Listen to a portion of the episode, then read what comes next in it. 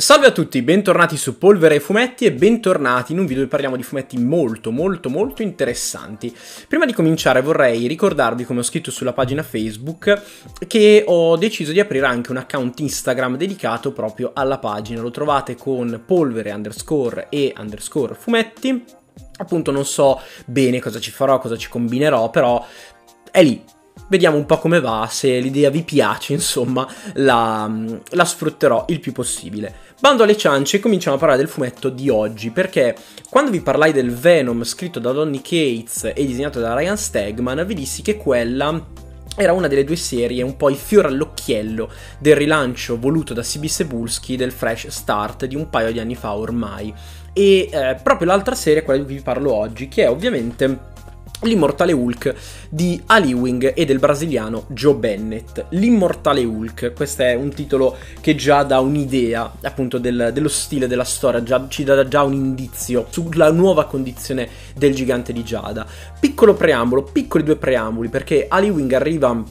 da diverse serie per la Marvel, ha scritto per esempio Avengers No Surrender, mi pare insieme a Mark Wade, se non sbaglio, ma da quella che mi piace di più, eh, scritta da lui proprio per la Marvel, insieme a questa serie di Hulk, che è Ultimates al quadrato. Mi piaceva molto questo gruppo di supereroi eh, che um, si rivolgeva molto alle, alla cosmogonia della Marvel, che aveva relazioni con personaggi come Thanos, Galactus, Eternità, molto molto interessante, anche disegnata da Kenneth Rockfort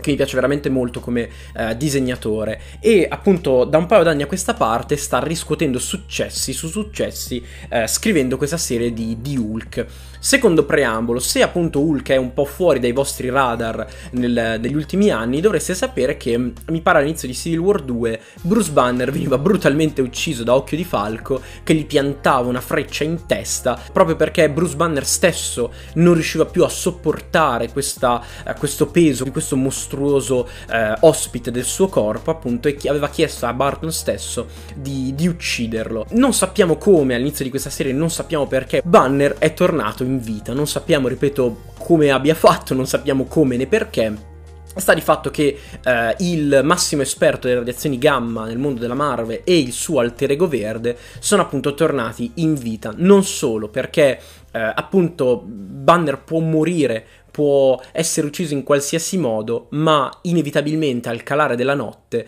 eh, il suo gigantesco alter ego verde si risveglia. Torna di nuovo in, in luce il rapporto tra questi due personaggi, tra queste due eh, facce della stessa medaglia, che un po' era mm, visto nella stessa maniera proprio all'inizio della, del, del, della genesi di Hulk, con questo personaggio che era particolarmente sadico, malvagio, esattamente come è questo Hulk. Non solo, in, è inevitabile andare a vedere in, in questa sua natura una, una, chiave horror, perché ripeto, col fatto che Hulk si risveglia con il favore delle tenebre al calare della notte, nella connotazione orrorifica tipica di altri mostri, come per esempio può essere il licantropo o il vampiro, insomma, ed è una visione molto molto interessante del personaggio, quasi come se Hulk sfugga letteralmente al controllo anche della psicologia di Banner stesso, non è più Banner che arrabbiato risveglia Hulk, ma ripeto, è una cosa che sfugge sfugge letteralmente al suo controllo. E ripeto, il nostro Hulk di questa serie è un personaggio malvagio, è un personaggio sadico, è un personaggio anche lucido, non è più una creatura brutale e senza alcun tipo di ragione. C'è una scena proprio all'inizio della serie in cui lui va a cercare questo assassino che ha ucciso una ragazzina di 12 anni e lo confina in un letto d'ospedale probabilmente per la vita. Ecco, ripeto, è calcolatore, è malvagio in quello che, in quello che fa. C'è però un'altra connotazione, anzi altre due connotazioni sovrannaturali in questa serie, perché Banner stesso è continuamente perseguitato da questo fantasma del suo passato che sembra eh, avere... Poi c'è questo legame che tocca un po' tutti i personaggi che sono stati colpiti dalle radiazioni gamma o comunque che hanno a che fare con le radiazioni gamma. Nel corso della serie, per esempio, abbiamo uno scontro con, con Sasquatch. Nel secondo volume arriva anche Doc Samson che fa un po' da psicologo psicologo a Bruce Banner. Di recente è stata annunciata anche la serie sulla immortale She-Hulk, quindi anche eh, la cugina Jennifer Walters, appunto di Bruce Banner, probabilmente avrà e magari ha anche già avuto un ruolo nel corso della serie. Ormai siamo arrivati a 35 numeri, ho perso un po' il filo di tutta la serie. Ripeto, l'atmosfera è dannatamente greve, dannatamente anche un po' pesante, insomma, sotto certi punti di vista, che rende appunto la, la serie molto molto interessante. Sono veramente molto curioso di vedere un po' dove, eh, dove porterà. In più c'è anche quest'altro discorso che, ripeto, lega tutti questi personaggi condizionati dalle radiazioni gamma di questa porta verde, di questo varco che sembra quasi legare tutti questi personaggi a un qualcosa di ultraterreno, un qualcosa di demoniaco, una porta verso un altro mondo, un altro mondo da cui sembra che qualcosa voglia entrare nel nostro, quasi una cosa Lovecraftiana, la butto lì sempre perché sono fissato con lo scrittore di Providence, però ci ho visto molto e Ewing tra l'altro grazie a questa serie sull'immortali Hulk sta riuscendo riscuotendo sempre più successo. La Marvel qualche anno fa gli ha affidato la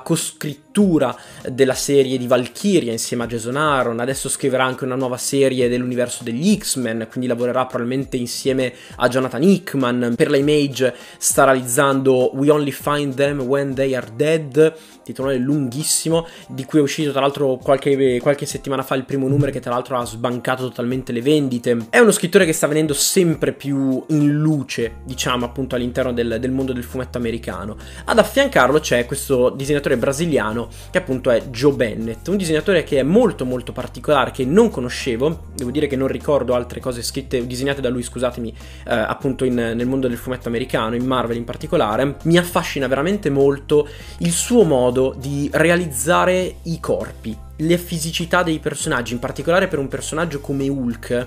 la fisicità è molto importante perché ci sono occasioni in cui appunto vediamo Hulk in azione, in cui letteralmente sovrasta gli altri personaggi, sono delle tavole che ormai sono probabilmente entrate nella storia del, del personaggio, appunto già nel primissimo numero in cui lui trasformato troneggia su questo giovane assassino completamente terrorizzato da, da, questa presenza. Mette una certa ansia, un'altra in cui per esempio lui combatte con questo, con questo personaggio all'interno di una grotta e lui è, tota- è enorme, è tutto piegato sotto appunto questa volta rocciosa. Non lo so che la riempie, non so come spiegarvi, però c'è un'attenzione particolare proprio al, al corpo. C'è anche un'attenzione particolare per un certo tipo di, di violenza, un certo tipo quasi di, di gore, quasi vorrei uh, azzardare a dire, nel senso che per esempio c'è uno scontro con Sasquatch e Sasquatch squarcia la pelle, squarcia le carni di Hulk e vedere appunto gli artigli, le dita di, uh, di, questo personaggio entrare nei,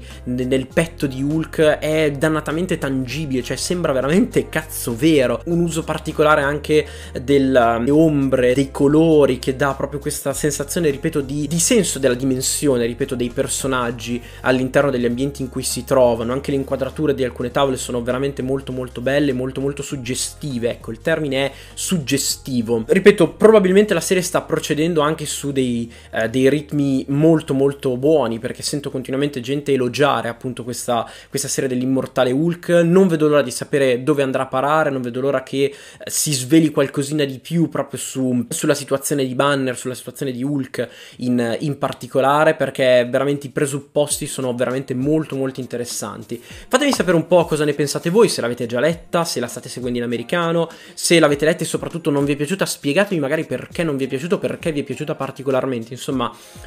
chiacchierate, ditemi un po' cosa ne pensate dell'Immortale Hulk, che tra l'altro come al solito vi ricordo che è disponibile qua sotto in descrizione per essere recuperata su Amazon al solito eh, sconto del 5%. Se vi appunto, se vi è incuriosito, se non l'avete già letta e volete appunto recuperarla, ripeto, la trovate in descrizione insieme a tutti a tanti altri fumetti che vi consiglio sempre di recuperare, che secondo me sono delle piccole perle, anzi delle piccole grandi perle del fumetto americano contemporaneo, insieme anche ai miei contatti, tra cui anche il link proprio al, all'Instagram del, del, canale e anche quello il mio personale, diciamo, se vi, va, se vi va piacere appunto anche seguirmi su quei canali. Io vi saluto, vi ringrazio, ci vediamo probabilmente venerdì. Ho già un'idea di cosa parlarvi, ma devo, devo riuscire a concretizzarla. Spero di riuscirci perché sarebbe veramente una cosa molto molto interessante e finalmente riuscirei a parlarvi anche di questa serie. Vi saluto, vi ringrazio e ci vediamo in un prossimo video. Ciao belli!